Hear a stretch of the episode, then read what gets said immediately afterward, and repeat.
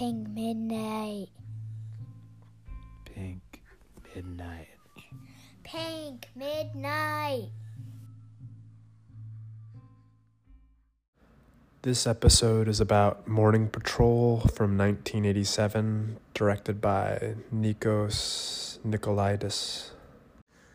When you lost sense of yourself through open doors, broken harmonicas, sigils and shrines to the past, rainy stairways, abandoned streets, sorrow in the form of wounds that must be cleansed by fires dug out of a barren landscape, and winds that strike a match for your cigarettes split in half to savor every willow trees embrace and sigh.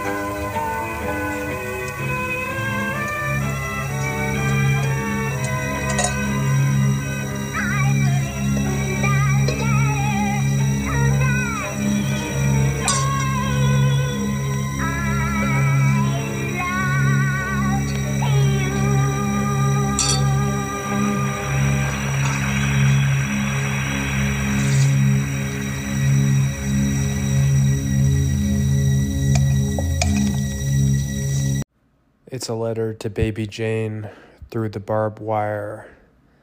It's an echo of a madness forthcoming in his next film. There are deserted shores. There are people watching. There are lakes in between the bricks.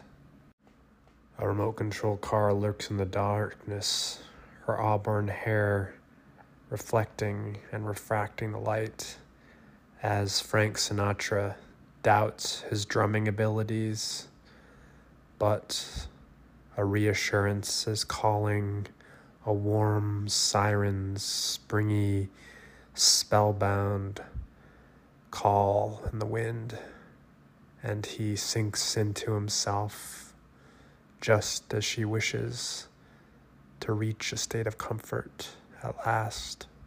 You know how it is, Molly. Sure. So busy now.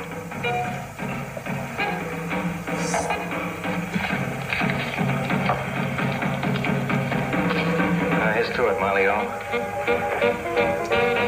Mario. I ain't heard that since you went away.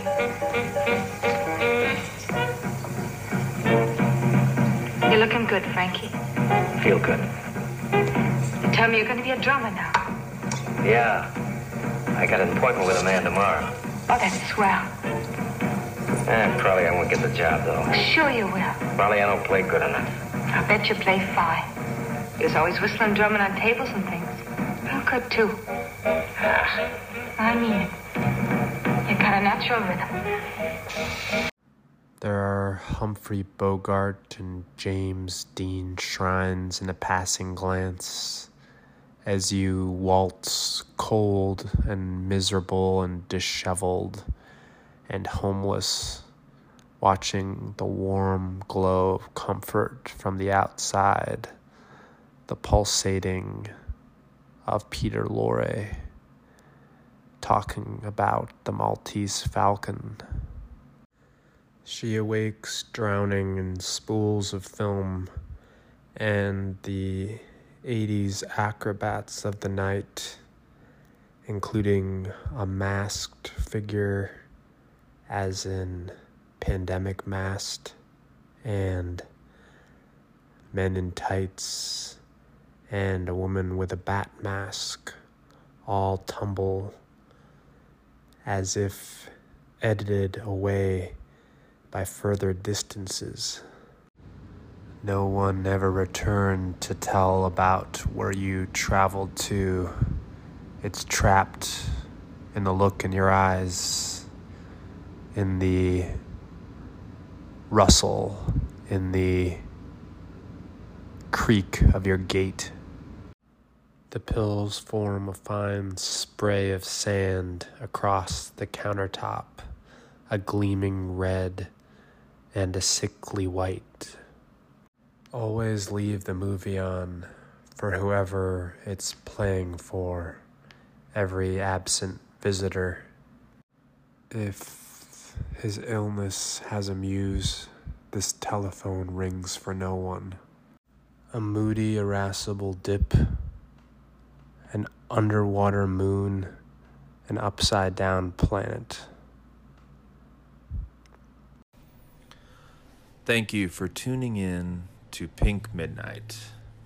We hope you have enjoyed your stay in this haunted hotel, in this abandoned palace, in this opulent field of nowhere grass.